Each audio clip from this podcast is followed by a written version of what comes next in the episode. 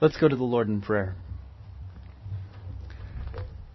Our Father in heaven, we are grateful that you are our God who is with us. We thank you for this beautiful creation, for your presence this morning, and your favor even this morning as we uh, have this great weather to be in. Lord, we praise you for these things and ask that you would show us your greatness this morning through your word. And we pray for this in Jesus' name. Amen. I, I love my mom. I, I love my mom for a lot of reasons, but mostly I, I love my mom because she's an amazing woman. She, she was one of those. Okay, you don't all have a mom like mine. I did. You did? Yes. Was your mom a state champion sprinter? No. No, I didn't think so. But she was the best. My mom held the record in the 220 yard dash in Iowa State. She was a, an amazing woman, but, but personally, she was amazing to me. Because of things like when we were out at the beach, she would just watch and make sure that we were safe. And so one day, me and my cousins and my siblings, we were um, in a, one of those inflatable rafts, and we were just floating along in this little lake, and it, it was it was lovely. We were having a great time, Uh, but but some other people came over, and they were kind of giving us a hard time, and pushing and things, and and then they thought it would be really funny if they flipped over our raft. And so they did, and we came tumbling out, and I ended up underneath the raft. And then they thought it would be really, really funny if they just like held the raft down so that I couldn't get out. Well, I didn't think that was very funny. And my mom didn't either. And so that state champion track runner came flying off the beach and cleared every child off of that raft and lifted me out of there so that I was safe. And ever since then, I have been indebted to my mom. I think that she's just a, a wonderful, amazing woman. And, and the reason that I tell you that is just because I wanted to. And also, and also because that's what I feel like this psalm is this morning. We're, we're looking at Psalm chapter 30. And, and this psalm is David just praising God for what God has done in his life. And so I want to read this Psalm chapter 30. This is a psalm of David, a song at the dedication of the temple. I will extol you, O Lord, for you have drawn me up and have not let my foes rejoice over me. O Lord my God, I cried to you for help, and you have healed me. O Lord, you have brought up my soul from Sheol. You restored me to life from, the, from among those who go down to the pit. Sing praises to the Lord, O you his saints, and give thanks to his holy name. For his anger is but for a moment, and his favor is for a lifetime. Weeping may tarry for the night, but joy comes with the morning. As for me, I said in my prosperity, I shall never be moved. By your favor, O Lord, you made my mountains stand strong. You hid your face, and I was dismayed. To you, O Lord, I cry, and to the Lord I plead for mercy. What profit is there in my death, if I go down to the pit? Will the dust praise you? Will it tell you of, will it tell of your faithfulness? Hear, O Lord, and be merciful to me. O Lord, be my helper. You have turned for me my mourning into dancing. You have loosed my sackcloth and clothed me with gladness, that my glory may sing your praise and not be silent. O Lord my God, I will give thanks to you forever. At the beginning of this, David is, is calling out and saying, I'm, I exalt you, I, I extol you, O Lord. I, I'm, I'm lifting you up and praising you. And I'm lifting you up and I'm, I'm praising you because you have drawn me up. And one of the great things about the Psalms is, is the word pictures in this poetry. Because his drawing him up is, is like when you let down a bucket into a well and you draw water up in that bucket. He, he's saying that, that God, you, you reached down and you drew me up. You drew me up. I was in trouble and, and you, you gathered me and, and pulled me up. Oh God, oh Lord my God, uh, I cried to you for help and you have healed me. You have healed me. You've bound up my wounds and, and, and taken care of me. And what is it that he saved him from? It says, Lord, you've brought up my soul from Sheol. You restored me to life from among those who go down to the pit. He's, when he's let down that bucket to gather up David and pull him out, it's as though he's pulled him out of the very grave. Because David was with those people that, that were holding him down and, and bringing him down and pulling him down. And, and you know what, what that's like, right? You, you're, you're walking through life and you just feel like stuff is, is pulling at your legs. You know, like when you are, are wading through a pond and there's that mud at the bottom of the pond, the really icky, oozy kind of mud that your mom doesn't want you to really be in that kind of mud. But it's okay because we're swimming at the pond. And as you're walking along, it sort of is pulling at your legs.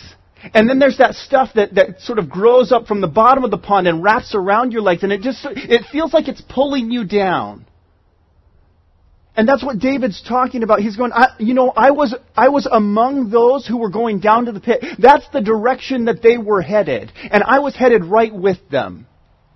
I was walking along and we were, we were doing sort of the sin stuff and everybody else was doing it and I was right there with them and it was just drawing me down, down, down. But Lord, you have reached down and you have drawn me back up. You've drawn me up out of that pit. You've drawn me up out of the grave, out of Sheol. And so, Lord, that's why I'm praising you. I'm extolling you, Lord. For you have drawn me up and have not let my foes rejoice over me. O Lord my God, I cried to you for help, and you have healed me. O Lord, you have brought up my soul from Sheol. You restored me to life from among those who go down to the pit. And then as David has described this of himself, now he cries out and he says, Sing praises to the Lord, O you his saints. Sing praises to the Lord, O you his saints, and give thanks to his holy name. And I, I, I, look at that, and at first it just seems a little weird to me. Right? Because I told you the story about my mom. She saved me. I was trapped by those foes underneath that rubber raft in the pond, and my mom saved me. Now, you appreciate that right? But if I come out and I say, hey congregation, sing praises to my mom because she saved me, you'd go, you know, that's a little weird. I, I appreciate that on your behalf, but really that's sort of a you thing, and she's not my mom. And so this feels like a very individual psalm. That David is saying, Oh Lord, you have done this for me. You have raised me out of the pit. But now he turns to the congregation and he says, Hey, hey guys, this is not just a me thing. This is an us thing. All of us together sing praises to God for this. All of us sing praises together. This is a congregational thing. Why is it a congregational thing? I think there are a, a, couple of reasons for that. The first is that praise is necessarily public. Right? I can appreciate my mom privately. I can be thankful for my mom. I can adore my mom privately. But if I'm going to praise my mom, that requires some other people to hear it. I, when I'm going to praise her, or if I'm going to lift her up, I, somebody else has to hear it. And so when David is praising God and he's going, look, this is a public thing. Everybody, you've got to hear this. You have to hear this. You have to hear what the Lord has done for me. You have to know it. And in fact, you should sing it with me. Because this isn't just a me thing. He's not just my God who has saved only me. But He is your God too. And He has saved you. And He is drawing you up and pulling you out of that pit raising you up out of the grave.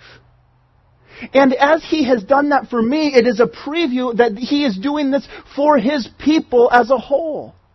He is raising them up. He's bringing them up. Because He is our great God. Sing praises to the Lord, O you His saints, and give thanks to His holy name. All of us together sing praises together. Why? For his anger is but for a moment, and his favor is for a lifetime. Weeping may tarry for the night, but joy comes with the morning. His anger is so short compared to his favor. That's why. That's why we praise him. It's not that God never gets angry. God gets angry. It's not that he never gets mad. When we sin, when we do stuff that he doesn't like, that makes God angry. It's part of his character. It's part of who he is. In fact, uh, his, his character is described a little bit more in Exodus chapter 34. When you might remember Moses is up on the mountain and God is there with him and reveals himself because Moses has asked him to. Moses said, God, show me your glory. Show me who you are.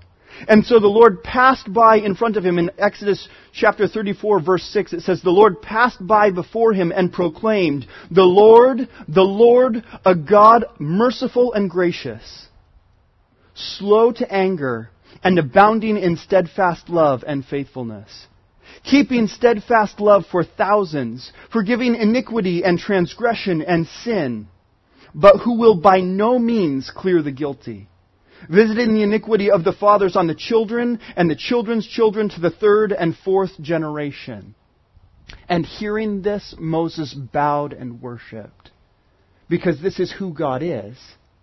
This is his character. Yes, he loves people. Yes, he's gracious and merciful, and he is slow to anger, but he does have that anger. He does have that anger. When we sin against him, his anger flashes against us. Uh, you know, I, I was not always a perfect kid. And there were a couple of times that I made my mom mad. This one time was for making cookies.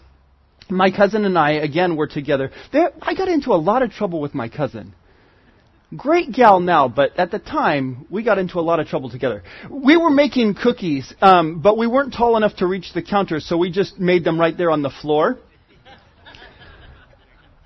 We also couldn't reach the bowls, so we just used the floor.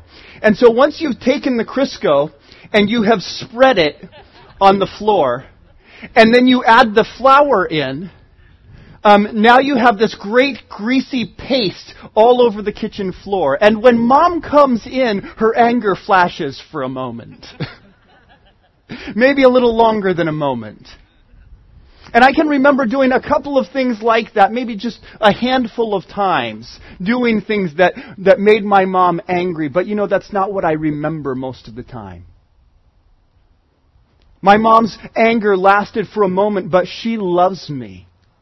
She has loved me my whole life. She has been the woman who has saved me, who came and pulled me out of that water. The one who has walked alongside me. The one who has comforted me when I was hurt. The one that I would talk to as I was getting older and go, I'm trying to figure this out. And she would walk with me through that. And her favor has been with me and continues with me for a whole lifetime. And you know, she gets a lot less angry with me now than she did when I was little. And what he's saying here in this psalm is that for his anger, God's anger is but for a moment, but his favor is for a lifetime. Weeping may tarry for the night, but joy comes in the morning. And this, this tarry for the night is like the, um, the, the weeping sort of has a sleepover. It, it spent the night with us, but in the morning we have joy. It's gone. It, it's a temporary thing, but God's favor lasts on and on and on. And so David is calling out to the congregation and he's saying, look, at this has been my experience, and what I'm calling you to is now to praise God because His favor lasts for a whole lifetime. And when He brings His anger, that's only just for a moment. It's only briefly. And then when we repent and we come to Him, then He pulls us out. He saves us and He gives us His favor for a lifetime. And as I was thinking about this, I was thinking, well, how does He do that? Right? I know that God does that. And David tells us that, but how does he do that? And it brought me to John chapter 5, where Jesus says to his disciples, Truly, truly, I say to you, the Son can do nothing of his own accord, but only what he sees the Father doing. For whatever the Father does, that the Son does likewise. For the Father loves the Son, and shows him all that he himself is doing. And greater works than these will he show him, so that you may marvel. For as the Father raises the dead and gives them life, so also the Son gives life to whom he will. The Father judges no one, but has given all judgment to the Son, that all may honor the Son just as they honor the Father. Whoever does not honor the Son does not honor the Father who sent him. Truly, truly, I say to you, whoever hears my words and believes him who sent me has eternal life. He does not come into judgment, but has passed from death to life. Truly, truly, I say to you, an hour is coming and is now here when the dead will hear the voice of the Son of God, and those who hear will live. For as the Father has life in himself, so he has granted the Son also to have life in himself. And he has given him authority to execute judgment because he is the Son of Man. Do not marvel at this, for an hour is coming when all those who are in the tombs will hear his voice and come out, and those who have done good to the resurrection of life, and those who have done evil to the resurrection of judgment. And what Jesus is saying is, look, this is the way that God is going to raise you up out of the pit. You have an issue. You've been going away from Him into sin and have been descending into the pit along with all those others who are on their way to the grave. But God the Father has given authority to Jesus, God the Son, to execute judgment and to say, this will be the consequences for your sin and has at the same time given him the authority that he might say, and for you, I am going to give eternal life. I am going to raise you up. And we have seen in Jesus that God has the authority to raise up the dead. And Jesus was the prefigurement of that, right? Jesus died, was, was killed on the cross, buried into the grave, and then rose again from the dead on the third day, and now has the authority to do the same thing for us. And so now David is telling the whole congregation, look, praise God because I know this is who God is. He didn't know all that about Jesus. He didn't know how all of that was going to work specifically. He just knew that when he had a problem and he cried out to the Lord, the Lord raised him up. That's the kind of character that God has. And now we know specifically how that works is that God looked at our problem and said, you know what? I'm going to send Jesus. Jesus is going to die in your place. He's going to go down to the pit on your behalf so that he might raise you up to eternal life with him.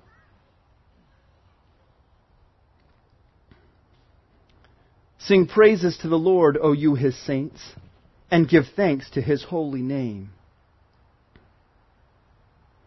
For his anger is but for a moment, and his favor is for a lifetime. Weeping may tarry for the night, but joy comes with the morning. Now, up to this point, David has been giving us sort of this general principle. This is sort of generally what happened. I was in trouble. God raised me up. And now I'm calling all of us to sing his praises together. And now in the second half, we just rehearse that same thing, but with a little bit more specifics. Where he says, As for me, this is verse 6, As for me, I said in my prosperity, I shall never be moved. That's what happened. God, uh, David's treacherous sin. He was comfortable and he said, I shall always be secure. He was content and he was happy and he said, This is just how life is for me. And he was proud. In that moment of comfort, or maybe time of comfort and security, David felt very secure. And he, so he says, In my prosperity, I went, I will never be moved. I can never be shaken. Here I am. Here I am, and here I shall remain. But what was actually happening, verse 7, it says, By your favor, O Lord, you made my mountain stand strong. You hid your face. I was dismayed. David says, You know, God, you had raised me up and you had put me on this firm mountain, and there I stood and I was strong. And as I was standing there, I thought, Man, this is good. Look at where I am. It will always be this way. And I forgot that it was by your favor that you had placed me there. And so I thought, I can never be shaken on this mountain because look at where I am. And nobody can touch this. Nobody can deal with this. I, I am here. And I am firm. But then, Lord, you turned your face away. You hid your face from me. And I realized it wasn't me. I was standing secure, and then you turned your face away, and suddenly I wasn't secure anymore, and I was trembling. I was shaking. I was dismayed. And so to you, O Lord, I cry, and to the Lord I plead for mercy. O God, Forgive me for my pride and my arrogance in thinking that I had done this for myself, when in fact it was your favor that put me there. Because as soon as you turned your face away from me, no longer was I secure. No longer was I stable. No longer was I sure of my position here. And I have realized, oh Lord, in your anger, you turned your face away from me. You weren't paying attention anymore, and my foes were overwhelming me. Can you imagine? If I'd been in that water and my mom suddenly decided to turn her face away and not pay attention and not watch as the raft got flipped, I was secure in that raft. Nobody can, nobody can handle me. I'm floating on this water. I'm not even wet and then that raft gets flipped, and the foes climb on top of it, and I can't get out. If my mom had hid her face, had turned away and wasn't paying attention, would have been a very sad story. But he cries out. He says, Oh Lord, you, you turned your face away from me. But oh Lord, I cry, and to the Lord I plead for mercy. What profit is there in my death? If I go down to the pit, will the dust praise you? Will it tell of your faithfulness? Hear, O Lord, and be merciful to me. O Lord, be my helper. And it almost sounds as if, if David is bargaining with God. But I don't think that's what's actually happening here. David isn't, isn't saying to God, look, God, if you save me, then I will praise you. He, he's just saying, Lord, I recognize the error of my ways, and I am humbling myself and I'm crying out to you for help. And now, Lord, if you save me, I will praise you. Because I know that you are my God. Because I know that the safety, that the surety comes from you. Hear, O Lord, and be merciful to me. O Lord, be my helper. I want to take just a minute as we are working our way through this psalm and we, we have gotten to this place where we see David specifically saying, Lord, this is the sin that is pulling me away from you. I want you to just think for a minute. Is there a sin that has been pulling you away from God? Is there something that you have been dealing with? Or maybe ignoring? Or maybe saying, you know, this isn't that big of a deal? But it's pulling you away from God and you know it. You, you know when you, you when you're a kid and and you're hanging out with people and you you know in the back of your mind you know I'm not supposed to be doing this. Mom would be so mad if she knew. I, I, I know I'm not supposed to be doing this, but everybody else is doing it and they seem to be okay with it, so I'll just kind of go along. Right? That happens when you're kids, and when you grow up to be an adult, there's still that happening. There are still those things that you're dealing with that in the back of your mind you're going, you know,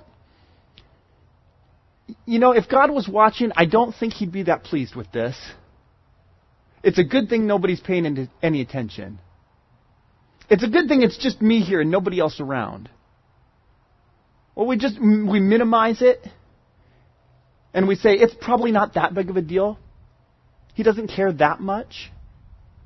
If you if I'm talking about these things and there's something that's coming to mind for you, I'd like you to just take the next 2 minutes and confess that to God.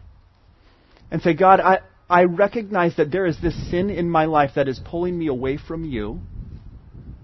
And I want to confess that to you and ask for your mercy, O oh Lord. Let's just take two minutes to reflect on those uh, kinds of things.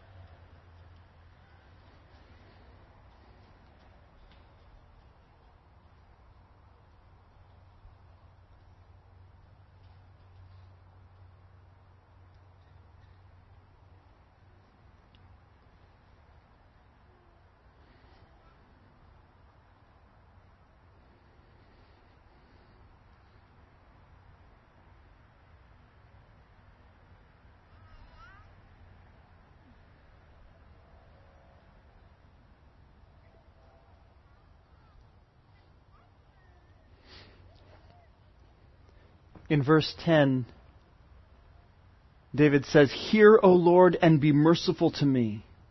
O Lord, be my helper. O Lord, be my helper. Come alongside me, strengthen me, encourage me, raise me up, pick me up. O Lord, be, be merciful to me. Be merciful to me. It is only going to be because of your grace and your mercy and your compassion. And you remember in, in, Exodus 34, we read that, that these are the descriptions of who God is.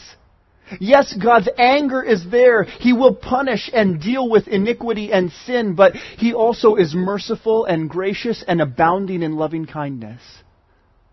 And so we have realistic expectation that even though we have sinned and even though it is drawing us away from God, when we repent and we come back to Him, He will love us and He will embrace us and He will draw us in close. So that in verse 11 we have, You have turned for me my mourning into dancing. You have loosed my sackcloth and clothed me with gladness. As David was down in his, on his way into the pit, on his way to Sheol, there's mourning. There's, there's the sackcloth and, and the ashes, which are the pictures of, of uh, mourning and death. And it says now that, he says, you've turned those things into gladness and dancing. You, you've stripped off the sackcloth. You've taken off the ashes. You've cleaned me up. And now you have clothed me instead with gladness and joy. What a wonderful thing. As an individual, it's a wonderful thing to feel like, okay, there was all of that stuff in me that I didn't like, that I had to deal with that I didn't want people to know about, but God has taken that from me and has cleaned me so that now I can rejoice and I can be filled with joy and gladness in His presence. That's great for me as an individual, but for all of us together as a congregation, we get to do that together. We get to rejoice together in the things that God has done for us. For some of you, He has taken you from places of lowliness to, to places of great exaltation. For, for others of you, He's just given you a security or He's brought somebody alongside you.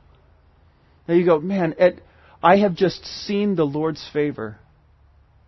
I have just seen the way the Lord loves me, the way that He encourages me. I, I have seen the Lord's favor in, in my family. Saw, saw the Lord's favor when, every time I spend time with my grandparents. I think the Lord has just blessed this family from generation to generation to generation. How, how cool is it that my grandparents have been praying for me since before I was born and have continued to pray for me? How cool is it that, that my dad grew up with a pastor and a missionary for a father? And that he walked faithfully with God and has passed that on to me.